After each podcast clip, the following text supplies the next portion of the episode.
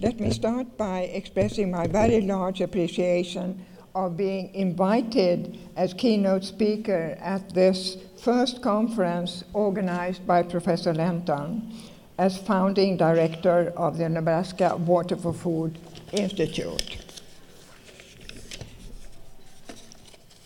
The theme of my, my presentation is the future, the future of agriculture, a look through the green blue water lens.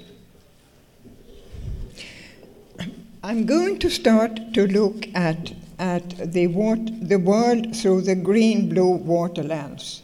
And later, I will continue by looking at the relation to agriculture and further further on to the global scale interactions of blue and green water. Let's start with the paradigm. The paradigm starts with when the rain hits the ground. then the rain, sorry. the rain is partitioned into two flows the water flow back to the atmosphere, that is the green water flow, and the liquid water flow through rivers and aquifers back to the mouth. there are two partitioning points when the rain hits the ground. The first one is the upper one, where the, where the rain is partitioned between the blue water running off the, uh, the surface, the surface runoff, and the infiltration. And then there is a second partitioning point in the root zone where, the, where the infiltrated water is partitioned between the, the percolation onwards down to the groundwater and the water that goes back to the atmosphere, either because it's picked up by the roots or because it evaporates from wet surfaces. So, this is the, the basic paradigm. now, a country's water balance looks completely different if you just look at the blue water or if you include the green water. And here you see an example from, this, from the uh, from sub-Saharan Africa, it is the water balance of Kenya. If you just look at the blue water, the only thing you see is the thin worm at the bottom of this diagram, the blue water worm, which contains 5% of the water over Kenya. If you include the green water in, in your perspective, you will get aware of the 95% water that forms the green water flow back to the atmosphere.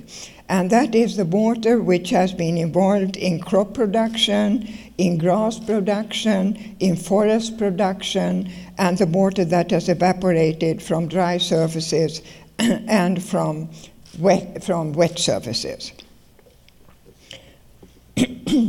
now these differences between the flows of green and blue water, they differ greatly between different countries.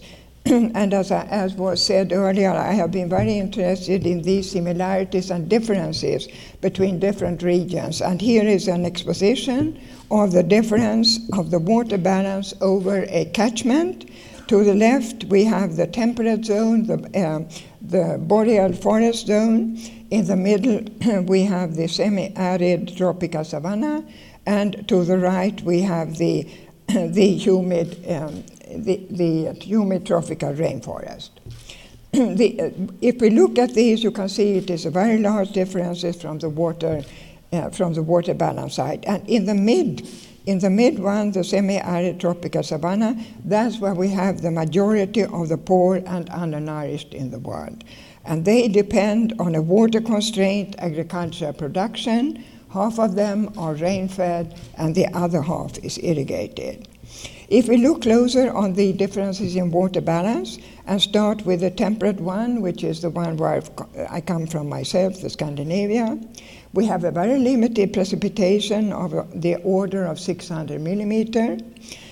we have an evaporative demand of the atmosphere, which is very moderate, somewhere between 100 and 500 millimeter per year.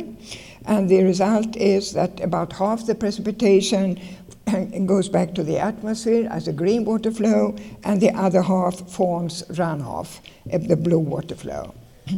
If we look at the semi-arid tropical savanna, we have the same limited rainfall of the order of 600 millimeter, but now we have an evaporative demand of the atmosphere, which is of the order of 1500 or even 2000 millimeter per year. And the result of that is that practically all the precipitation goes back to the atmosphere, and what remains to to generate blue water is very limited, less than 100 millimeter. And the result of that is that the small rivers go empty during most of the year. They only contain water during the rainstorms, whereas the, the, the permanent water you find in the large rivers. Now, this is, is the ex- example of Kenya that we just saw. Most of the water is, is green, and it, the blue is very limited. And then to the right in the diagram, you have the humid tropical rainforest with enormous amounts of water, several meters of water, the same large evaporative demand as in the semi arid tropics, but now there is water enough to meet that demand and still leave a large surplus to form rivers like the, like the Amazon River and the Congo River, etc. Now, these differences are mirrored in, in water security pot, uh, potential. And the, um, this has been pinpointed by, by Grey and Sadoff in their categorization of countries. They say they can see three types of countries in the world those that have harnessed their hydrology, the industrial countries, those that are hampered by their hydrology, the emerging economies, and those that remain hostages of their hydrology, the low income countries. The blue and the green water, they interact in the landscape. so, uh, by an integrated land water management, you can keep the whole water issues together. So, here you have a catchment the water in the catchment, that is the, the, precipitation which has fallen within the water divide, and it is being divided between the green water return flow to the atmosphere and, and the surplus beyond that green water, which is the water that forms the blue water runoff. And the blue water runoff, that's the only water that man can manage. it is eh, withdrawn to cities and for industry and return to the system as, um, as more or less polluted return flow. It is withdrawn to irrigation, and the more, uh, the more efficient irrigation is, the more of that water goes back to the atmosphere, and the less is the return flow loaded with pollutants going to the blue water system. But that's the paradigm. Now, what's special with agriculture as a water user? Now, there is around me at home, there is a large discussion of, of water losses and everything you could do by, by uh, managing the water losses and ideally getting rid of the water losses. And therefore, I'm, uh, I'm eager to, uh, to express what I'm speaking about here, and that is a particular point in this in the the food chain from seed to soil to, to plant to crop yields and all the way to the plate. I'm speaking about what happens in the food production and the, and the role of water in that production based on the fact that there is no water production without water. No, I, don't know what happens to these. Um, well, when we speak about agriculture, agriculture uses tremendous amounts of water, uses 70 times more, more water to produce the food for one person than what he needs in, the, in an urban household. We speak about the water in, in uh, developing country cities of the, of the order of 50 liters per person a day, but to produce the food for that person, he, we need 3,500 liters per person a day. So that is 70 times more. This is based on a diet along, uh, along according to the present tendency, which moves towards 3,000 kilocalories per person a day and 20% animal protein. and this is based on the current uh, productivity. If we improve productivity by closing 25% of the yield gap, we may reduce the quotient from 70 to 55%. But still, there are enormous amounts of water which is, are being literally consumed. However, the water requirement for food production, they tremendously depend on diet and on water productivity. And this is illustrated here. the left hand column shows you the present uh, water productivity, and the, the highest one is the one that I was speaking about. that is where the world is, is currently heading with the diets, with, with, 20, with um, 3,000 kilocalories per person a day and 20% animal protein. And the red part is the water needed for the animal protein. And therefore, there is a discussion going on that 20% animal protein is unrealistic. We have to reduce it. And the second column shows you the result if we reduce it to 5%. The the, the right hand column shows you what happens if we close the yield gap by 25%. So you, one can say that, that the, the, the whole situation is manageable by managing the diet expectations. Now, let's proceed to look at the blue green combinations in food production. And I now turn to global studies. we, have, we have been interested at the Stockholm University since the last five years in looking at where is the world heading. We are looking at the issue of feeding humanity by 2050. The first, the first um, um, part of, of this, um, this uh, uh, report on, on the result of our studies. There we have been interested in is there enough water for rain-fed agriculture in different countries? Where isn't there enough green? What are they going to do? Are they going to irrigate? Is there a possibility to irrigate by, by existing enough blue water to irrigate? So, so we have based our, we have cooperated with the, with the uh, University of Berlin. And they have made um, um, model studies, pixel-based model studies, where we of the situation by 2050, based on the assumption of UN um, pro, uh, projection of population growth, and we have take, paid attention to the climate change. We are looking at what the av- annual average rainfall can achieve. The climate change uh, scenario we have been using is the A21. the, uh, the, uh, the pixel-based uh, results of cropland water, the amount of water available on the cropland in a country, have been summarized up to country values. And the dots that you see in this diagram are country values. On the vertical scale, we can read how much water there is on croplands in a country, and we can also distinguish the green. We can also distinguish the green from the blue. the, we can see how much green water there is by looking at, at the, the, the, how much above the lower slanting line. That is the green water availability in a country. And what you have below the slanting line is the blue water availability. And the blue water availability on the cropland is seen as the water that is already in use for irrigation plus 15% added.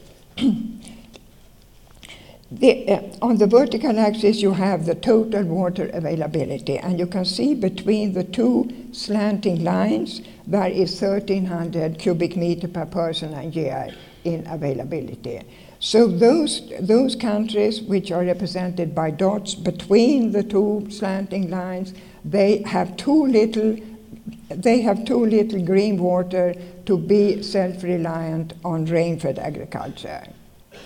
The most interesting area here is area A, because, uh, because the importance of the, of the horizontal scale. On the horizontal scale, you can see the blue water availability, and the vertical line is 1,000, 1,000 cubic meter per person a year. And we have the, uh, the, the feeling that there is a chronic water shortage when you have less than 1,000 cubic meter per person a year available. So this means that all the countries that are within area A here they have too little water to be, to be self-reliant on, on green water, on rain, rain-based agriculture, but at the same time, they do not have enough blue water to be able to, to support their population by, a, by an irrigated agriculture. On the above, the, up, above, above the A, you have the, uh, the area B, and these are interesting countries because they have too little blue water to be dependent on irrigated agriculture, but they have plenty of green. So they can develop a, a rain fed agriculture, and I will come back to that in a moment. Uh, countries which are in the area C, they have too little green water to be rain fed, but at the same time they have plenty of blue. They don't have chronic water shortage. And then you have the countries in area B, uh, D, and they go far beyond, um, uh, above the, what we can see in this diagram, where we only see the water short countries. So they have freedoms in both directions. So we can look at the policy implication. Well, that was one thing I have to stress, and that is the number of people living in these different areas. In this critical area A, we will have 46% of the world population by 2050. So the future of, of those countries is really a, a focus for, for research in the coming, coming years. In, in, in, the region B, which I am going to speak about more, there are 14% of the world population. When, uh, having, uh, having realized these differences in situations in the different countries, we can also see differences in policy implications. And in, in the vertical direction, I have blue water availability. So the upper window is blue water shortage. Below that, you have blue water freedom. In the horizontal direction, I have green water availability. First to the left, I have green water shortage, and then green water freedom. And if we now look at the, at the window A here, where we have 46% of the world population by 2050, well, we understand that the policy implications must be horizontal expansion, that will be impossible to avoid in spite of the Millennium Development Goals, which prefers agriculture to stay on current croplands. Another one must, of course, be food import and the third one must be radical water productivity increases.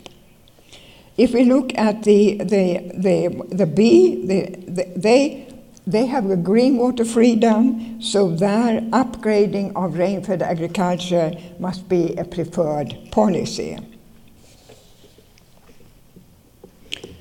If we now look at the situation in category B countries, we can see what the challenges are.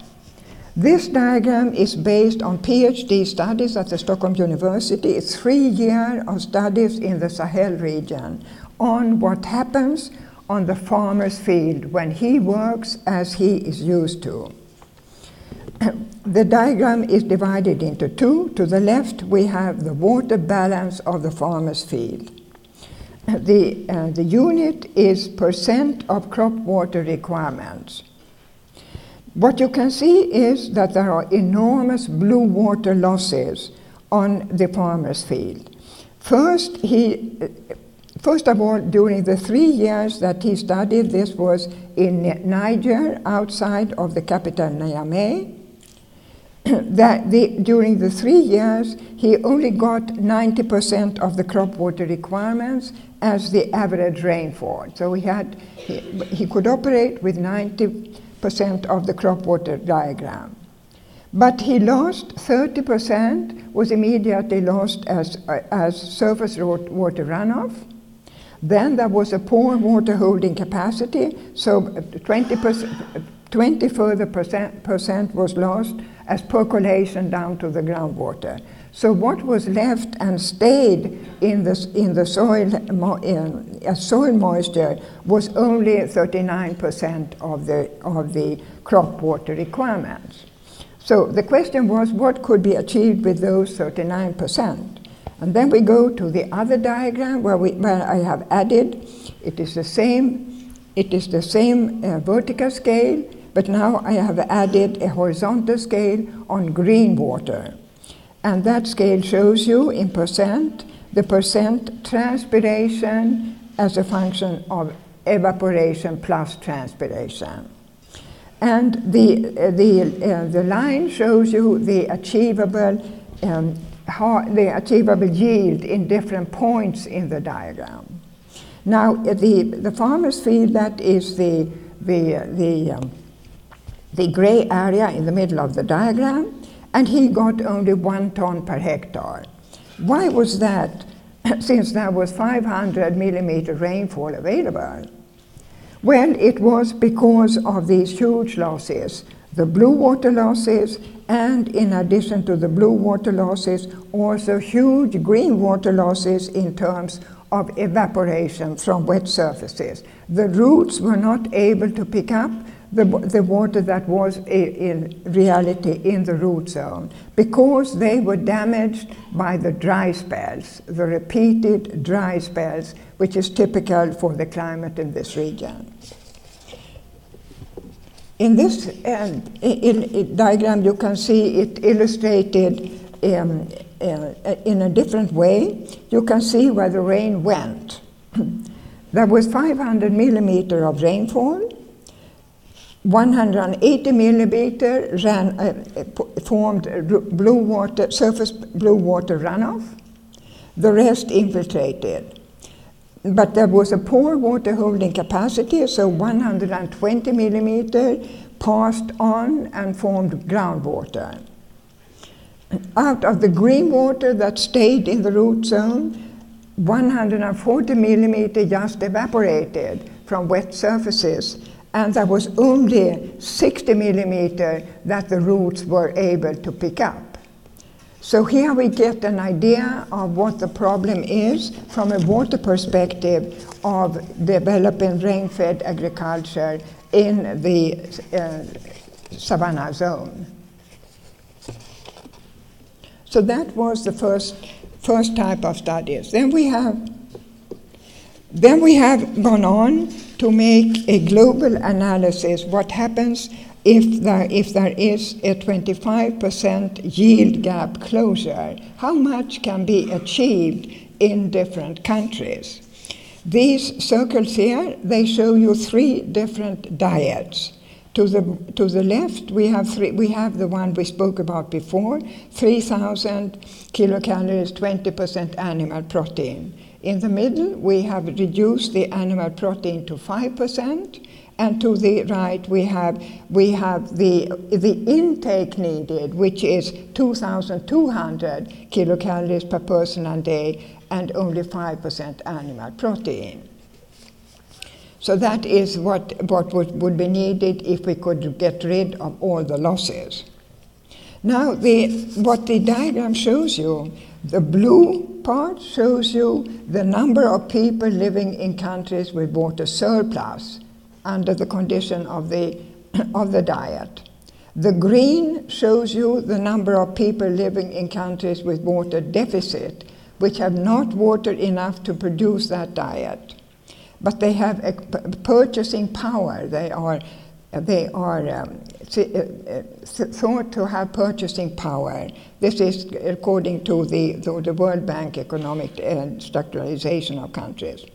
And then we have the red. The red are the, they are water, uh, water deficit countries, but without purchasing power. So that is the hotspots of tomorrow.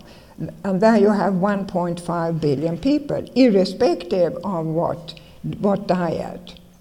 And you can see that the number of people with surplus as opposed to those with deficit doesn't change very much. So we, have, we are having but, uh, of the order of 3 to 3.7 billion people in water surplus countries and for, some 4 billion people in water deficit countries plus the 1.5 in the hotspot countries. And here you can see the size of the water deficit. We have here it's only the, the 3,005% and the 2,205% because we have found that there is not enough water for, to feed the world on the 3,020% level. There is not enough surplus to, to compensate for the deficiency. But here you can see the amounts and the red numbers, that is basically the amounts that have to go into virtual flow, the transfer of water from the water deficit, from the water surplus countries to the water deficit countries. And in the 3,005% alternative, it's of the order of 2,000 cubic meter per person a year. To, uh, cu- sorry, cubic kilometers per year. But it's just, it's just enough as of surplus. In the, in the 2,205%, the virtual water needs are, are, of course, much lower.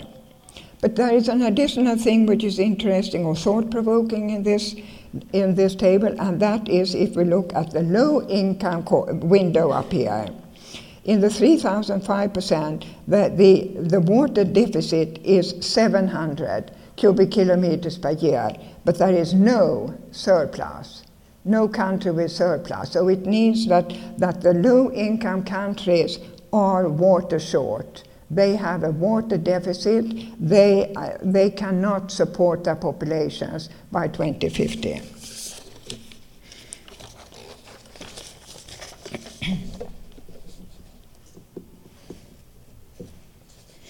So the conclusions so far is that after 25% yield gap closure, we find that there it will not be enough water for the present diet tendency of 3,020%, and that is the level where we have Mexico, we have um, Brazil, we have Indonesia today. There will be just enough for an average diet of 3,005%. And there will be much water to gain from food loss reduction. You saw the difference in, in water involved if we went from the 3,005% to the 2,200. But food is, of course, not the only biomass water claimant because we, in addition to that, we need to grow cotton, fuel wood, and we also need to take, pay attention to the carbon sequestration needs. So there is plenty of research items for, for the future to address. That was what, what, I'm going to say about what we have, uh, what we have uh, seen at the Stockholm University in our studies on feeding humanity by 2050 and the core problems which have to be addressed and the problems which have to be overcome. I now want to, to, add, to add a global scale um, observations. The first one is, is how this, the links between green and blue water, how we find these links if we look at the, the, the, the major uh, environmental problems today the desertification, the salinization, the savannization, etc., etc. And here you can see them entered into the water cycle. You have the atmosphere at the top, and you have the, the land to the, to the left and the water to the right. And the water circulates in the water cycle, of course. If we look at desertification, well, that is linked to partitioning point one between green and blue water. So what happens with desertification? It is a problem of infiltration. So there is a reduced opportunity to produce green water, which means that all the rain will run, most of the rain will run off as blue water. If we go to, to problem number two, salinization, it takes place in the lower partitioning point on the land. what happens is that it is driven by deforestation, which means that the green water uptake is reduced, and this means that the blue water percolation is increased. And then the effect of that is that groundwater is, uh, is recharged, and uh, the, the consequences is that the groundwater level is going to rise with time. And if the soils are salt, it's going to be a salt water which, which rises towards the surface, and this is what has happened in, in southwestern Australia due to the, to the clearing of the land.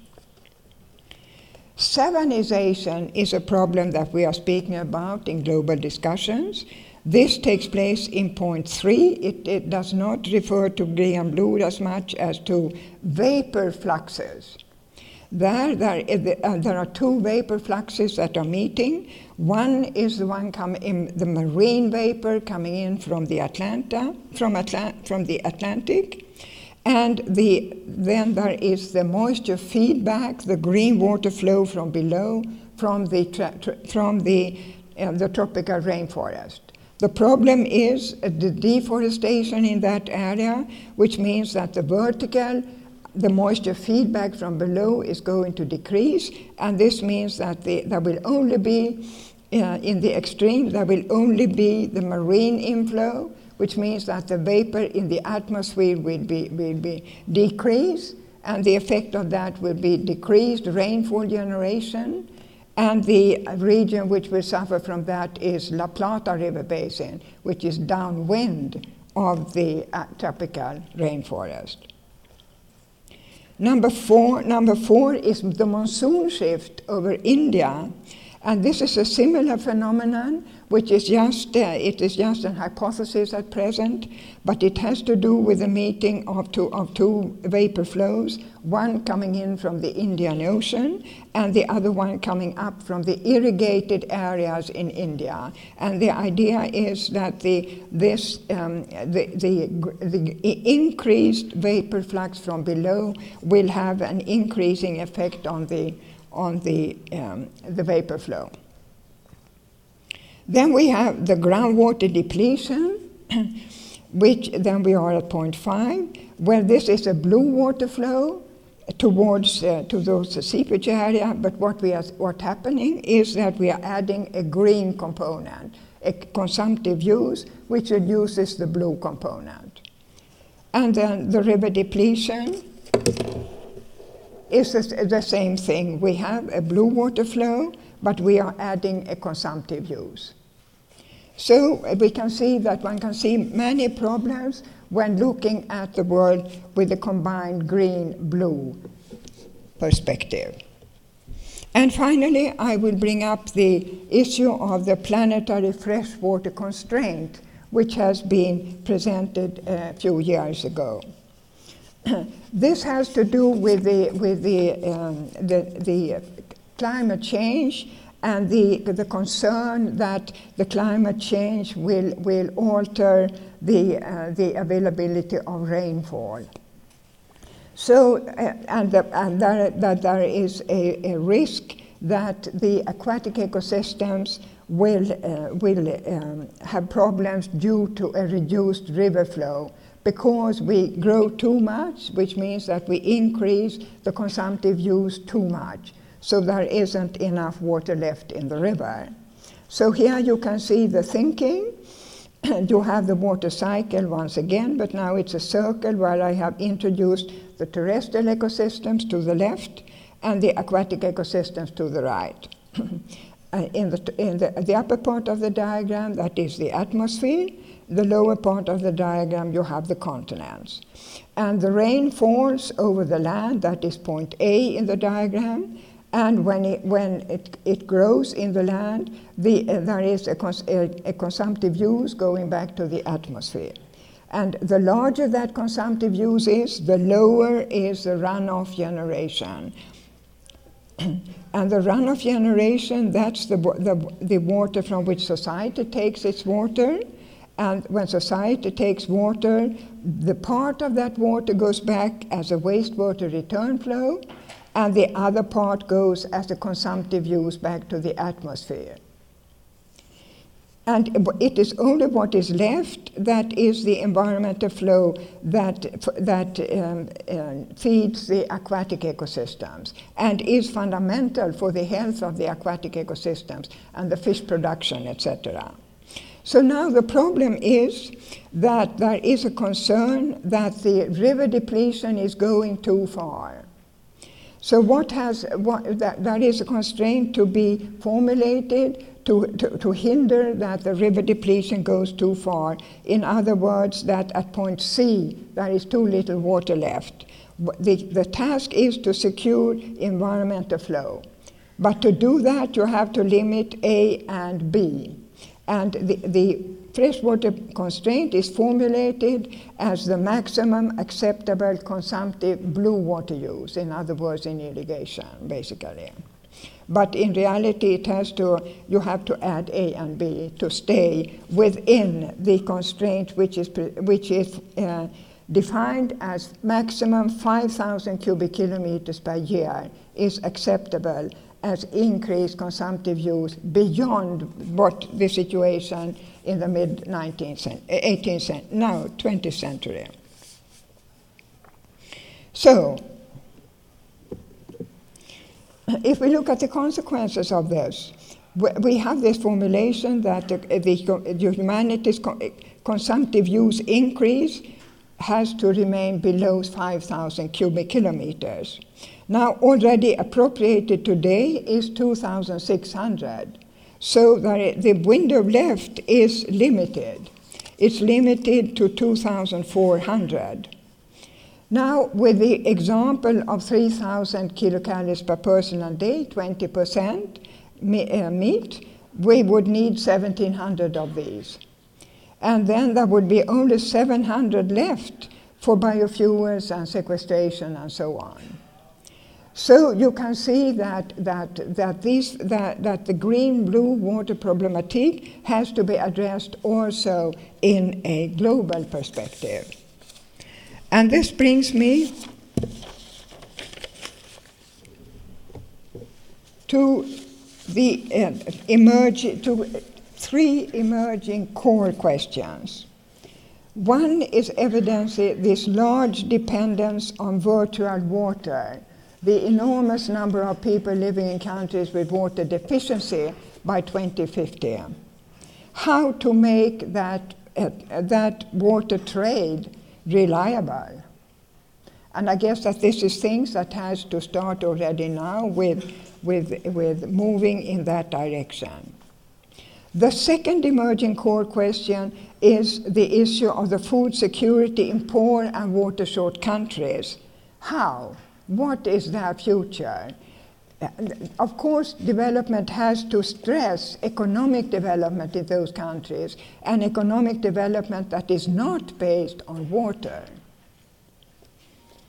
And the third issue is balancing within the limited window left if we pay attention to the planetary freshwater constraints. In other words, the competition between different forms of biomass production versus the possibility to manage via the dietary expectations, where the meat is a core component. Thank you.